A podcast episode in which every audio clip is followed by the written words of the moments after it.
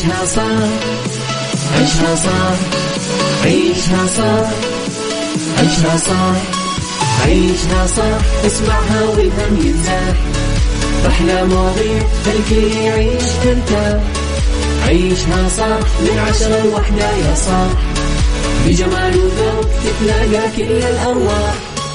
فاشل واتيكيت يلا نعيشها صح beauty وديكور يلا نعيشها صح عيشها صح عيشها صح على Mix FM يلا نعيشها صح الآن عيشها صح على Mix FM. Mix FM هي كلها في ال mix. هي كلها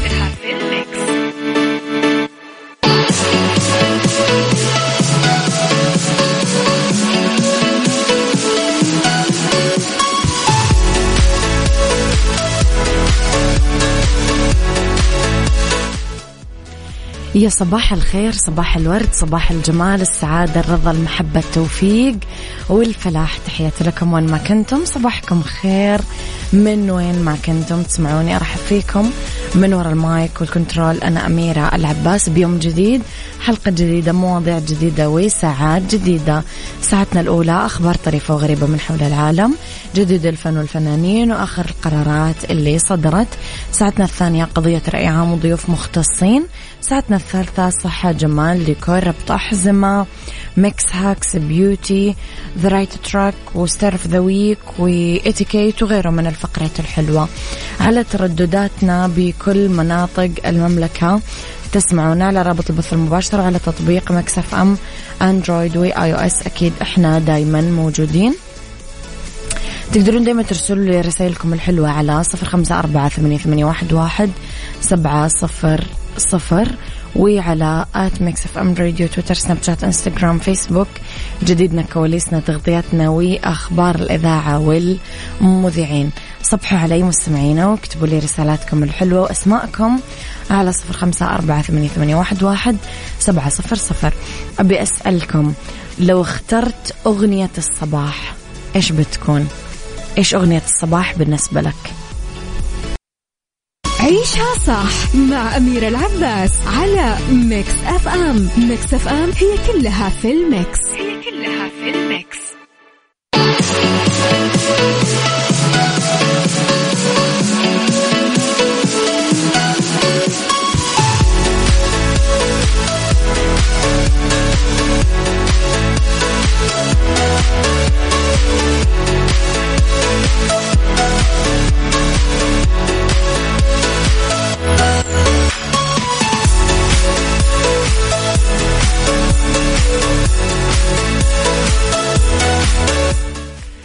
صباحكم خير مستمعينا. صباح الخير والبركة لأبو عبد الملك. أبو عبد الملك يقول أغنية الصباح نسم علينا الهوى. حبيتك تنسيت النوم وكل أغاني فيروز. دنيا العبيدي حبيبتي يسعد صباحك. يقول أه تقول دندونة أنه أغنيتي الصباحية الفيروز نسم علينا الهوى. أنتم مستمعين قولوا لي كمان إيش أغنيتكم؟ آه إيش هي أغنية صباح بالنسبة لكم؟ وش الأغنية اللي تعني لكم؟ أنه خلاص الصباح جاء وهذا هو الصباح. اكتبوا لي على صفر خمسة أربعة ثمانية, ثمانية واحد, واحد سبعة صفر صفر.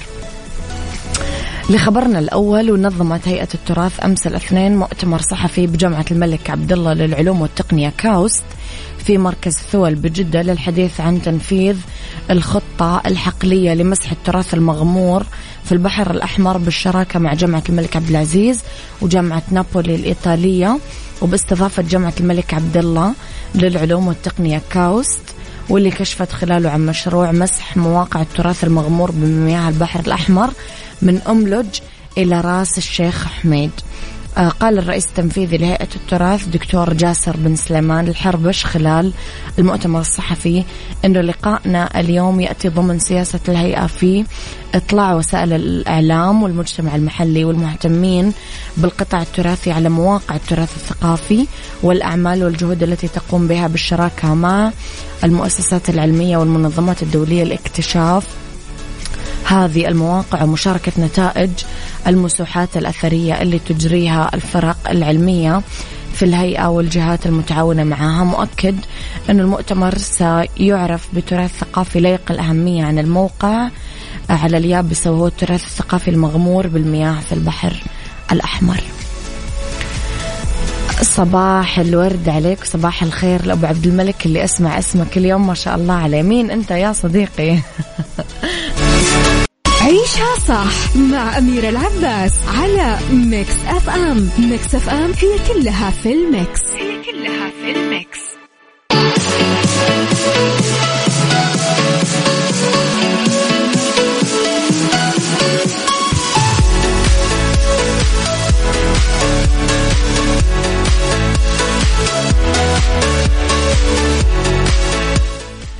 صباحكم وردة مستمعين السلام عليكم. صباح البسبوسة المصرية بالبندق. القاعدة الصباحية أغاني فيروزية. قاعدة المساء والسهرة أغاني كلثومية. زهير صالح بسيف من مكة المكرمة. يا سلام. وإيش رأيك تضيف كمان آه عبد الحليم؟ عبد الحليم حلو في الليل ولا كيف؟ صباح الياسمين لكم جميعا. فيروز أيقونة أغاني الصباح وأغلب أغانيها نسمعها في الصباح.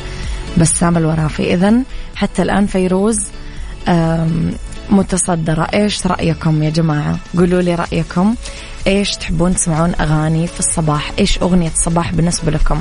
اكتبوا لي على صفر خمسة أربعة ثمانية, واحد, سبعة صفر صفر اللي خبرنا الفني وأشاد الفنان عبد المحسن النمر بأداء الفنانة هدى حسين في مسلسل ست الحسن اللي عرض مؤخرا.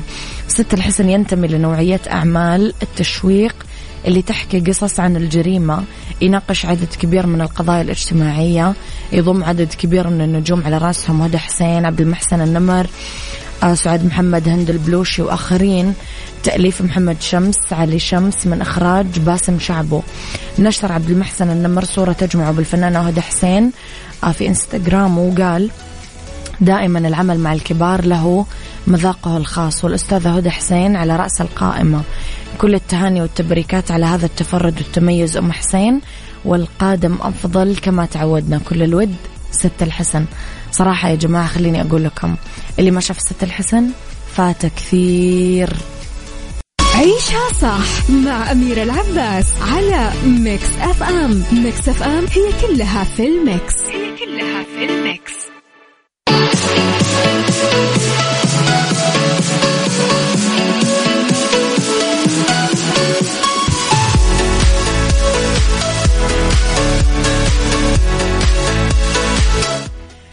صباحكم خير مستمعيني. آه السلام عليكم ورحمة الله وبركاته. يوسف خضر من جدة. أحب أسمع يبعدهم كلهم. عبد المجيد عبد الله.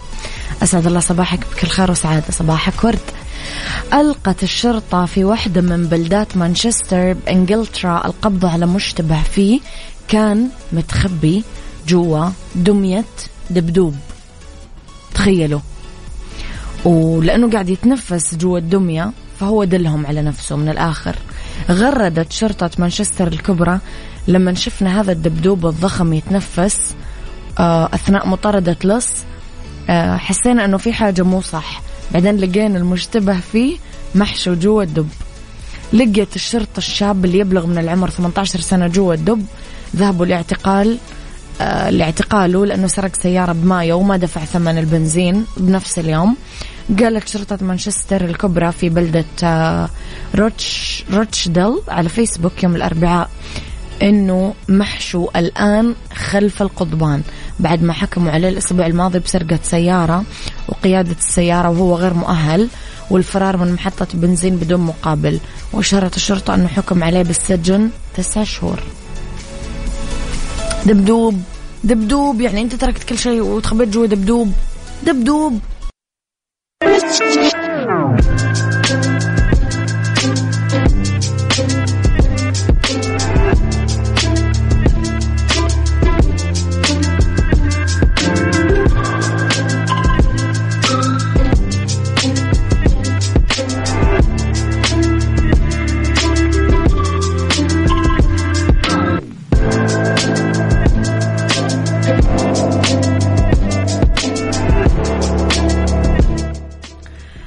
صباحكم خير. مستمعينا تحياتي لكم وين ما كنتم. صباحكم خير في ساعتنا الثانية واللي اختلاف الرأي فيها لا يفسد للود قضية لولا اختلاف الأذواق. أكيد لبارة السلع توضع دائما مواضيعنا على الطاولة. العيوب المزايا السلبيات الإيجابيات السيئات الحسنات. وتكونون أنتم أكيد الحكم الأول والأخير بالموضوع. بنهاية الحلقة نحاول أننا نصل لحل العقدة ولمربط الفرس. لما نسأل كبار السن وش اللي بيسوونه لو رجع فيهم الزمن لورا أغلبهم يقولون لو رجع فيني الوقت ما كنت في هذا الوضع. أبكون أفضل حال لأني ما راح أعمل نفس الأخطاء اللي طحت فيها. فنشوف كبار السن دايما يحبون مولعين بالنصائح والتوجيهات وهي تطلع من قلوب وأرواح خبيرة.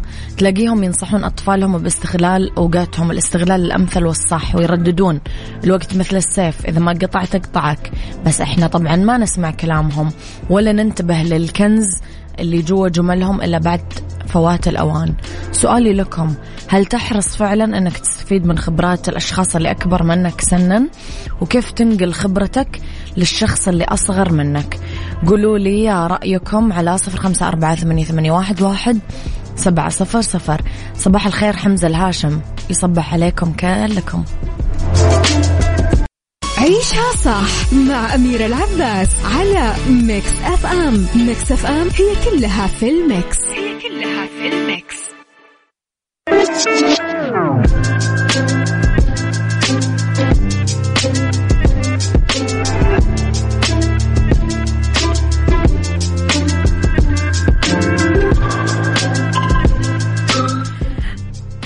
أبو يزن يقول صباح الورد. أكيد أستفيد من كبار السن ومن تجاربهم ومن خبراتهم بس في ناس ما تصدق وناس ما تقتنع لين يطيح الفاس بالراس ومن الحكم. يقول لك لسانك حصانك إن صنت صانك وإن خنت خانك. هذه حكمة أخذتها من كبير سن وفادتني. أنا أشهد يا عمر. أنا لسه يعني في الفترة الأخيرة من حياتي صرت كثير أقول ليش قالوا هذه الحكمة. وصرت أحلل أحلل وأقول من جد صدق قديش إذا كان ال آه، يعني ال ال الكلام من فضة فالسكوت من ذهب. مو على الفاضي انقالت. ربنا خلق لنا اثنين وفم واحد مو على الفاضي. عشان نسمع أكثر مما نتكلم. فصدق وش كثر السكوت مهم وش كثر الواحد ينتبه على لسانه لأنه هو راس البلاوي وراس المصايب. فأنا أتفق جدا. معظم أطفالنا يمكن يمضون وقتهم بأمور ما لها أي فايدة ولا تفيدهم بشيء. وهم في الحقيقة يفقدون فرص كبيرة من النجاح والتعلم وزيادة خبراتهم وتحصين مستقبلهم. توماس أديسون عنده كلمة حلوة قال فيها لا يجب أبدا إضاعة الوقت في اختراع أشياء ما راح يشتريها الناس. كثير من المشاكل اللي نقع فيها هي نتاج قلة الخبرة عدم المهارة بالتعامل مع المواقف والأحداث بشكل سليم وصحي. هل من بيننا ناس تسأل ليش تنخفض المشاكل اللي تنتج عن كبار السن؟ يعني كل ما زاد عمر الإنسان بتلاحظ أنه نسبة المشاكل بهذه الفئة تقل وتنخفض. وفي دراسات وبحوث رصدت مثل هذه الأشياء. السبب مو لأنه عددهم قليل لا هم موجودين هم خيرنا وبركتنا. لا في سبب آخر خبرة مهارات حياتية ما يردون خلاص على كل حدث أو مشكلة تطلع بطريقهم. مشاكل وصعوبات الحياة هي اللي صقلتهم وعلمتهم كيف يتعاملون ويعالجون كل شيء يعترض طريقهم. كل هذا النضج والحكمة هي بس بمثابة سلعة تم اكتسابها أو شرائها لما دفع الثمن هو مضي العمر. ومثل ما قال المؤلف المسرحي البريطاني توم ستوبارد العمر باهظ جدا لتدفع ثمنا لتدفعه ثمنا للنضوج. فنصيحة لي ولكم ولنا كلنا استأنسوا برأي كبار السن بكل خطوة بكل قرار. استشيروهم. لأنه ما راح تخيبون ولا تندمون والكل أم وأب. إذا بغيتم فعلا أطفالكم يتميزون تفكيرهم يوسع جلسوهم مع كبار السن. عماتهم خالاتهم جدهم جدتهم لأنهم كنوز صدق لا تقدر بثمن أبدا. عافيتك ضمن عيشها صح مع أميرة العباس. عافيتك برعاية المركز الطبي الدولي على Mix FM.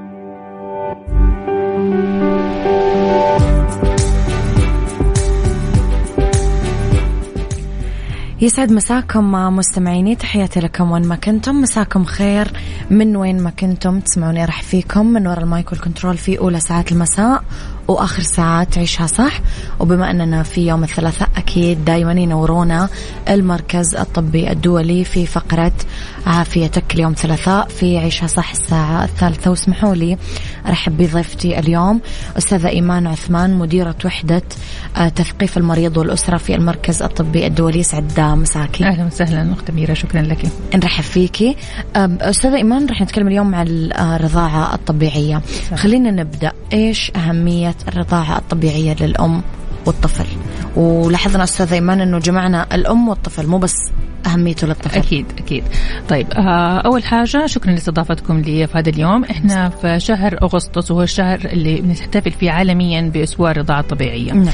فالرضاعة الطبيعية مهمة زي ما أنت قلتي للأم والطفل وأنا دائما أحب أبدأ بالأم نعم. آه آه الأم يهمني جدا إن راحتها النفسية بعد الولادة نعم. فهذا نعم. الشيء آه بالنسبة للرضاعة الطبيعية جدا مهمة لنفسية الأم بعد تغيير الهرمونات بعد الولادة فيحسسها بالأمان آه، وقربها من طفلها فيخف يخفف بإذن الله من آه، موضوع اكتئاب ما بعد الولادة. آه الشيء الثاني اللي هو يساعد على إدرار الحليب. آه والشيء الثالث والمهم بإذن الله تعالى ما الأبحاث بتبين إنه هي لها علاقة كبيرة مع آه حماية من مرض السرطان الثدي بإذن الله تعالى. هذه بالنسبة للأم. فوائد الأم نعم. نيجي للطفل فكل ما حطينا الحليب عفوا زي ما قلنا البيبي على صدر الأم أكثر كل ما جاء حليب أكثر فهو بيساعد برضه على زي ما قلنا إدرار الحليب. بيزيد مناعة الطفل اللي هو من أهم الأشياء اللي إحنا بنقولها للأم. معلش حاولي آه، قد ما تقدري في البداية عشان نزود مناعة آه، طفلك. آه، بيساعد على انتظام ضربات قلبه وتنفسه ويكون وزنه بإذن الله صحي يمنعه من الأمراض المستقبلية زي الحساسية ومرض السكري لا قدر الله. في في مدة معينة أستاذ إيمان محددة للرضاعة الطبيعية؟ ننصح دائما الأم إنها هي تحاول قد ما تقدر إنها هي على الأقل تكمل أول ستة شهور من حياة الطفل لأنه هذه أول ستة شهور هي حتى نقول عليها exclusive breastfeeding اللي هو من غير أي تدخلات خارجية. نعم. فكل ما الأم حاولت جهدها طول المدة. تطول المدة كل ما كان أفضل. طبعا يعني إحنا نفضل سنتين حولين سنتين. كاملين زي ما ربنا قال في القرآن. لكن طبعا كل أم ومقدرتها نعم. كيف تتعدد أستاذ ايمان مراحل الرضاعة الطبيعية من حيث احتياجات الطفل الغذائية؟ طيب سبحان الله ربنا خلق الحليب آه الأم آه مكوناته الغذائية تختلف من أول الرضعة لآخر الرضعة. م. فأول الرضعة سبحان الله بيكون الحليب خفيف جدا آه يروي عطش الطفل مكوناته الغذائية خفيفة.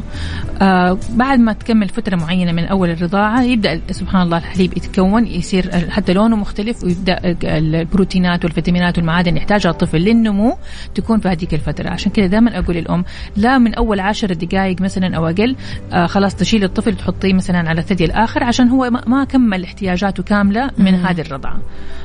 فهذه مكوناته سبحان الله. وبرضه بيتغير تكون الحليب مو بس في الرضعه الواحده على مدة الرضاعة.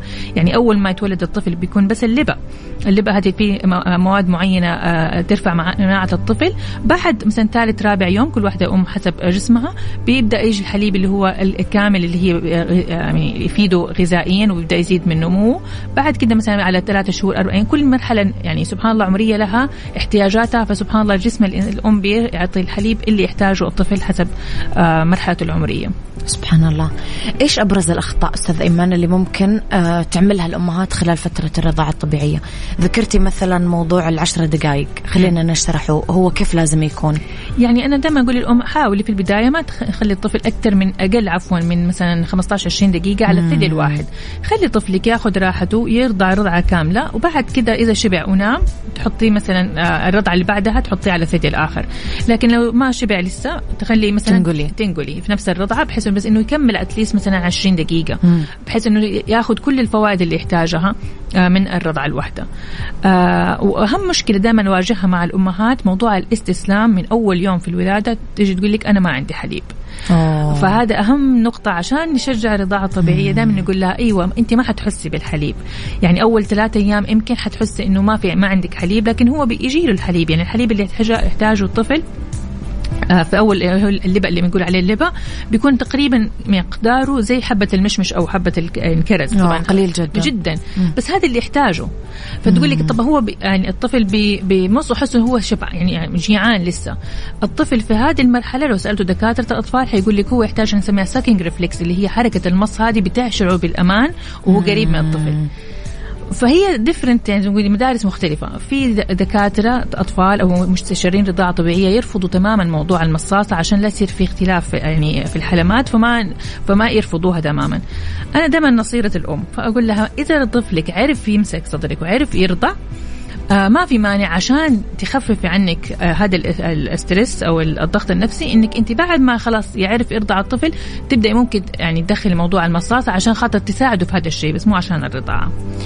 فإذا الاستسلام هي واحدة من المشاكل. تصير على طول تعطي الحليب هي ترضعه يعني. هي ترضعه أيوه. يعني هو إذا ما رضع آه، من أول يعني من أول ما مسك آه، يعني صدر الأم صح؟ ديك الساعة حيدخل طبعا إنه الحلامات الصناعية والرضاعات الصناعية أسهل الطفل بكثير من الأم في مجهود كبير لطفل الأم فعشان كده يستسهل. نعم أستاذ ايمن إحنا راح نطلع أذان الظهر ونكمل الأخطاء أكيد. التي تقع فيها آه، الأمهات أثناء فترة آه، الرضاعة الطبيعية. اللي عنده أي سؤال للاستاذ ايمن بليز اكتب لنا إياه على 0548811700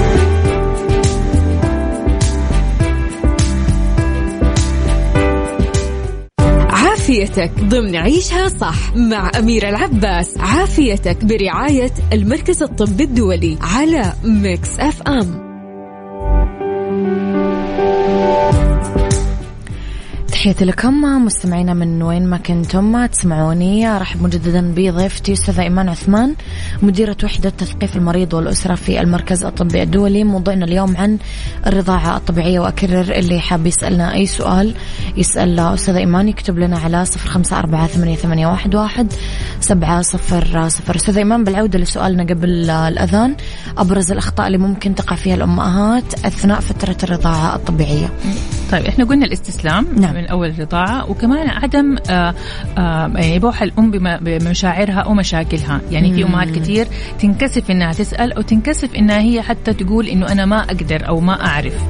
آه، فهذه من الأشياء اللي إحنا كمان في المستشفى آه، الطبي الدولي بنحاول إن هي نساعد الأمهات فيها وحنيجي نتكلم عنها بعد شوي. هذه أبرز خطأين أستاذ من بيعملوها الأمهات. طيب هل في مشاكل صحية متوقعة ممكن تواجهها الأم خلال فترة الرضاعه الطبيعية وتحتاج تراجع فيها أطباء مختصين؟ أكيد. دائما الأم في أول فترة من الرضاعة سواء كان هذا أول طفل ولا يعني يعني عاشر طفل. عاشر طفل. آه، يعني ما هو عشان خاطر هي ما تعرف. أنا دائما اطمن الأم مو عشان أنت ما تعرفي. جسم الأم ياخذ وقت عشان يبدأ يعني يكون كمية حليب متناسبة مع احتياج الطفل. في هذه الفترة قبل ما جسمك يبدأ يتعود على نسميها عرض وطلب إنه قديش الطفل يحتاج قديش أنا حاعطي حليب يبدأ يمر ممكن بمشاكل معينة زي مثلا انسداد قنوات الحليب زي مثلا تورم الثدي ومثلا يكون في تحجر من تجمع الحليب. أيوه. بالضبط. ممكن يصير في تشقق في الحلمات. مم. ممكن يصير في التهاب في الحلمات. كل هذه الحاجات اللي هي ممكن مشاكل عامة بتصير للأم في أمهات كثير تخجل إن هي حتى تروح للدكتورة أو تقول لك خلاص هي ما عندي هذه مشكلة أنا معناته أنا ما حاقدر أرضع أو أنا ما أعرف أرضع. فهذه من الأشياء اللي كلها إن شاء الله لها حلول. آه بس إحنا نروح للشخص المناسب اللي يقدر بإذن الله يساعدنا. إذا استشارة الرضا استشارية عفوا الرضاعة الطبيعية ما ما يعني كان مثلا ما هو في السكوب حقها أو في المجال حقها طبعا بتحولك لدكتورة النساء والولادة برضو تكشفك يعني تشرح لك إذا عندك مشكلة. أو لا قدر الله ممكن شيء أكبر لجراحة الثدي عشان نشوف إذا في مشكلة. في تكوين آه، ثدي الأم نفسه. فهي مراحل مختلفة لكن في إن شاء الله مساعدة أو حلول إحنا ممكن نقدم لها هي. دائما في حلول. آه، أستاذ ما نروح شوية ل الشق الآخر من العملية المتكاملة هذه المنظومة الحلوة اللي هو الأب. هل الأب له دور؟ في الرضاعة الطبيعية للأم والطفل خلال هذه الفترة يعني؟ آه، أكيد. زي ما قلنا دائما إحنا نقول يد واحدة ما تصفق. الأم ما هي ما هي كائن لحالها هي مسؤوله عن الطفل. الأب له دور كبير. أول شيء ممكن يعمله الأب إنه هو يثقف نفسه عن الرضاعة الطبيعية وكيف إنها هي مرحلة حلوة وجميلة لكنها بتكون صعبة للأم بالذات في البداية. يعني أنا كنت أشوف كثير يعني في خلال مسيرة العملية أبهات يجبر الأم على موضوع الرضاعة. عمره ما حيجي حليب. انت لازم ترضعي انت لازم ترضعي بأسلوب حتى بيكون شوية مو قاسي. أيوه يعني عشان هو أنا عارفة هو ممكن يكون يبغى مصلحة الطفل لكن في نفس الوقت كمان مشاعر الأم مهمة. فدوره إنه هو يثقف نفسه إنه هي صح شيء كويس وحلو للأم وللطفل لكن يبغى له دعم. فالدعم أول شيء النفسي والمعنوي. ثاني حاجة إنه هو آه، آه، يبدأ يشجعها إنه هي بتسوي أو يعمل لها زي ما تقولي آه، يعني تشجيع إنه هي بتسوي شيء كويس ليها ولطفلها زي ما قلنا هذا من الأشياء المعنوية. حمايتها من أي تدخلات خارجية آه، في قرار اللي هي أخذته سواء إنه هو حتى في يعني في في بعض يعني الأهل والأصدقاء من غير ما يقصدوا إنه ليش ترضعيه؟ حليب ما يكفي. طب اعطي له رضاعة. خلاص إذا هم اتخذوا قرار إنه ياخذوا رضاعة طبيعية يعني اكسكلوسيف من غير تدخلات خارجية فأدوهم مجالهم. لا أكيد هو جيعان كما بك لا أكيد هو جيعان أنت ما عندك حليب. طب آه، اتركوها مجالها.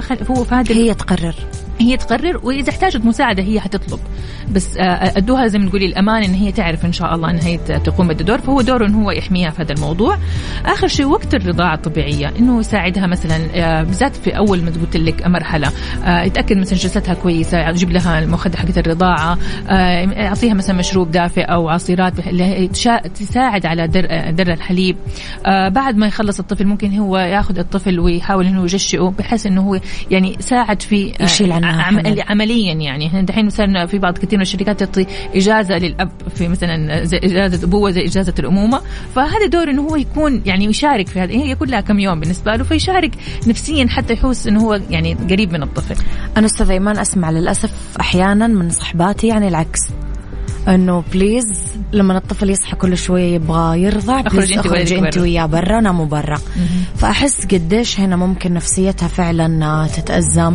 يبدأ يتكلم إنه كيف تغير مثلا شكل جسمها يبدأ يتكلم كيف ريحة الحليب الخ يعني قديش هذا الموضوع مؤذي نفسيا؟ طبعا فهذا الشيء لازم زي ما قلنا الدعم النفسي والمعنوي أهم شيء. عشان أصلا هي الام تقدر تكمل عملية الرضاعة ما ينفع تكون لحالها. آه لازم هو يكون آه دا داعم ليها. والدعم مو بس الكلام لما حتى مثلا قلت لك يجبرها الأم انها هي لازم ترضع لازم عمره ما حيجي حليب لأنه. لأنه مع الاسترس ال- ال- الحليب ممكن يقل أو حتى ما يجي. فهذا من الأشياء ضروريه اللي هو يعني إذا هو هام مصلحة الطفل آه، أو مصلحه الأم فهو لازم يعني يساعدها يتفهم هي إيش المشاكل اللي بتمر فيها. فهو كل ما يكون قريب منها طبعا أنا مو اختصاصي آه، آه، نفسي ولا أسري فيروحوا اختصاصيين أسريين يساعدوهم في حل هذه. المشكلة. آه ذكرتي الأهل والأصدقاء أستاذ إيمان إيش دورهم والمجتمع كامل في دعم الأم أثناء هذه الفترة فترة الرضاعه الطبيعيه طيب آه زي ما قلنا الأهل والأصدقاء آه، دورهم مهم برضو جدا زي ما هو دور الأب في دعم قراراتها. آه إذا هي قررت إن هي تر- ترضع الأم رضاعة طبيعية ما يصير في تدخل خارجي إنه لا ما يكفي وما عارف إيش وكذا. as long as إنه الدكتور شاف إنه آه، إحنا كيف نقول للأم إنه حليبك يكفي؟ الدك أول حاجة الدكتور بيشوف إنه هو في نمو للطفل في زيادة في الوزن في كمية الله يكرمك آه، إخراج أو تبول مثلا ست خمسة إلى ست حفاضات مينيمم أو يعني أقل شيء في اليوم الواحد وبيزيد وزنه. هذه الحاجات الثلاثة تأكد لي إنه معناته أنا رضاعتي كويسه مم. فإذا الدكتور شاف لا والله وزن الطفل قليل أو ما بيخرج كويس أو تبوله قليل إحنا ما نبي يصير في عنده جفاف هديك الساعة الدكتور حيقول له إنه والله إحنا نحتاج حيقول لها إنه إحنا نحتاج هنا مثلا ندخل حليب صناعي عشان في أشياء طبية. فندعمها اذا نرجع لسؤالنا ندعمها في قرارها. بالنسبة للمجتمع يعني أنا من زي ما نقول من هذا المنبر عندي رسالة لكل أصحاب ال- ال- المؤسسات الشركات ال- الأسواق الم- الأماكن الترفيهية حقت الأطفال. آه، إحنا لما نقول ندعم الأم رضاعة طبيعية الدعم مو بس من نقول والله بالكلام, بالكلام. ونحتفل فيه مثلا عالميا. الدعم يكون بالفعل. يعني إحنا لما نروح مثلا أماكن عامة كأم أنا الحين بتكلم أنا لا أروح مكان عام. مثلا آه، مج- مجمع كبير سوق كبير أو مكان لعب في أطفال الصغار وعندي طفل رضيع. ما ألاقي ولا غرفة آه، مهيئة إن هي تكون للرضاعة طبيعية. وما أقصد غرفة بس يحطوا لي غرفة صغيرة كده وخلاص. لا غرفة تكون يعني آه، جميلة آه، الكرسي حقها مريح للرضاعة. في مثلا مكان اذا عندي أطفال أصغر مثلا يلعبوا من ما أنا مثلا أرضع طفلي. مهيئ يعني مكان مهيئ. آه بالذات في الأشياء اللي نسميها family friendly زي ما إحنا بنقول آه نبغى مستشفيات صديقة للطفل. إحنا نبغى كمان مجتمع أو بيئة كاملة. كاملة بيئة الطفل في المطارات في, في الأسواق يعني في, في مطاعم الأطفال الملاهي كل الأشياء اللي هي متخصصة للطفل فهي تكون friendly برضو للطفل أو صديقة للطفل زي ما إحنا بنقول. فهذه إن شاء الله بإذن الله فعلا هو غير موجود حاليا أستاذ إيمان يعني. أنا ما شفت لو أحد أنا ما شفت خليهم يرسلوا لي. يقولوا لي وأنا أنا أيوه ليش لا؟ والله ممكن لو وفرناه أحس كثير رح نشيل الهم يعني عن يعني أنا للأسف زي ما أنت حضرتك قلتي لي. بشوف أمهات بترضع اللي هي ما شاء الله تبارك الله يعني بتكمل في, في الرضاعة رغم إنه ما في هذه الأشياء كلها اللي دحين بتروح مثلا الله يكرمك في الحمام حمامات الأسواق صحيح أيوة واذا كان في مساجد مثلا مفتوحة في وسط السوق بتروح. بس يعني رسالتنا تكون أحلى من كذا يعني الأم تستحق أحلى من كذا وأكثر من كذا فإن شاء الله ما يجي يعني عيد الأم السنة الجاية إلا هذا المشروع جاهز. يا رب عشان يكون احتفالنا حقيقي. إن شاء الله. ذكرتي يا أستاذة ايمن تطرقتي عدة مرات للدعم والتثقيف. إيش هي اوجه الدعم والتثقيف حول الرضاعة الطبيعية اللي يعملها المستشفى اليوم اتجاه الأمهات أه، سواء قبل الولادة أو بعدها. طيب إحنا عندنا في المستشفى الطبي الدولي أه، حصص بنسويها أو كلاسات بنسويها أونلاين عبر الزوم للأمهات اللي في مرحله لسه ما قبل الولادة بحيث ان هي تكون كل المعلومات اللي هي تحتاجها عندها قبل الولادة. يوم الولادة يعني وقت في الغرفة بتجيها أخصائية الرضاعة الطبيعية وتساعدها في الرضاعة. الرضاعة. فهي أخذت العلم خلاص ودحين إحنا في بنطبق. أو بنطبق. لأنه لما بنستنى لين ما تولد عشان نقول لها كل المعلومات آه، ما حتستوعب ما حتستوعب الوقت يكون قصير تكون هي مثلا متألمة أو متضايقة أو ما نامت كويس فما يكون الوقت مناسب. فإحنا بنقدم هذه الورش قبل الولادة تثقيف معلومات عامة يسألوا اجوبه كيف شفط الحليب كيف تخزينه كيف كل الأشياء اللي هي في بالها. بعد الولادة بيصير موضوع اللي هو زي ما نقول في الغرفة تثقيف كيف تتعلم كيف تمسك البيبي. آه وإذا احتاجت برضو مساعدة بعد ما تخرج. عندنا برضو عيادات آه لاستشارة الرضاعة الطبيعية بحيث إنه هي تاخذ موعد وتجي نساعدها في أي مشكلة تواجهها. ممتاز. إذا واجهت مثلا الأم مشكلة أو صار عندها فجأة سؤال خلال مرحلة الرضاعة كيف ممكن تساعدونها؟ برضو زي ما قلنا لك إنه إحنا ممكن تجي على عيادة الأخصائية استشارة الرضاعة الطبيعية. آه، إذا كان هذا خارج عن آه، زي ما تقولي المجال حقها بنحولها لدكتورة النساء والولادة بتشوفها. برضو إذا كان موضوع أكبر من كده دكتورة النساء بتحولها لجراحة الثدي فحسب المرحلة بالضبط. اللي حسب السؤال حسب الشيء اللي هي تحتاجه. طب أستاذ إيمان بحلقة اليوم المثرية والموضوع الرائع إيش ممكن تكون نصيحتك اللي راح تقدمينها اليوم لكل أم بخصوص الرضاعة الطبيعية؟ آه، أول حاجة لا تستسلمي. الرضاعة الطبيعية شيء جدا حلو للأم والطفل. آه، مو بس شيء آه، يعني حلو للطفل أو مفيد للطفل. رابط سبحان الله جميل جدا بين الأم والطفل. ياخذ وقته عشان خاطر إنك أنت تقدري يعني تكوني. تكوني. وإذا برضو رسالتي للأم اللي ما قدرت ترضع لاي سبب من الأسباب برضو أنت أم وسويتي اللي عليكي وأنا متأكدة إنه هي ما سوت يعني ما اخذت هذا القرار إلا أكيد عندها زي ما تقولي سبب. فما نقلل من من شأن أي أم. كل أم لها سبحان الله يعني دائما في في هذه هذه الأيام بالذات بنشجعوا الرضاعة الطبيعية بحيث إنه يقللوا من آه، الأمهات الثانيين وأنا ما أحب ما أحب هذا الشعور ابدا. الاثنين الأمهات كويسين والاثنين بيحاولوا جهدهم وكل واحد له أسبابه. آه ودائما نقول لهم يعني عيشي أمومتك بعافية. الشعار دائما حق آه، مستشفى الطب الدولي. ونتمنى لهم إن شاء الله يعني أمومة سعيدة مع أطفالهم يا رب. نتمنى لك حياة سعيدة أستاذ إيمان. يعطيك ألف عافية. على موضوع اليوم صراحة موضوع حلو مبهج وإن شاء الله كل الأمهات تكون آه، سعيدة دائما لأنه زي ما ذكرتي حضرتك كل أم عظيمة بحد ذاتها وبتجربتها وبقدراتها. آه، أستاذ إيمان عثمان مديرة وحدة تثقيف المريض والأسرة في المركز الطبي الدولي. يعطيك ألف عافية أستاذ إيمان نورتيني. شكرا. أشكرك.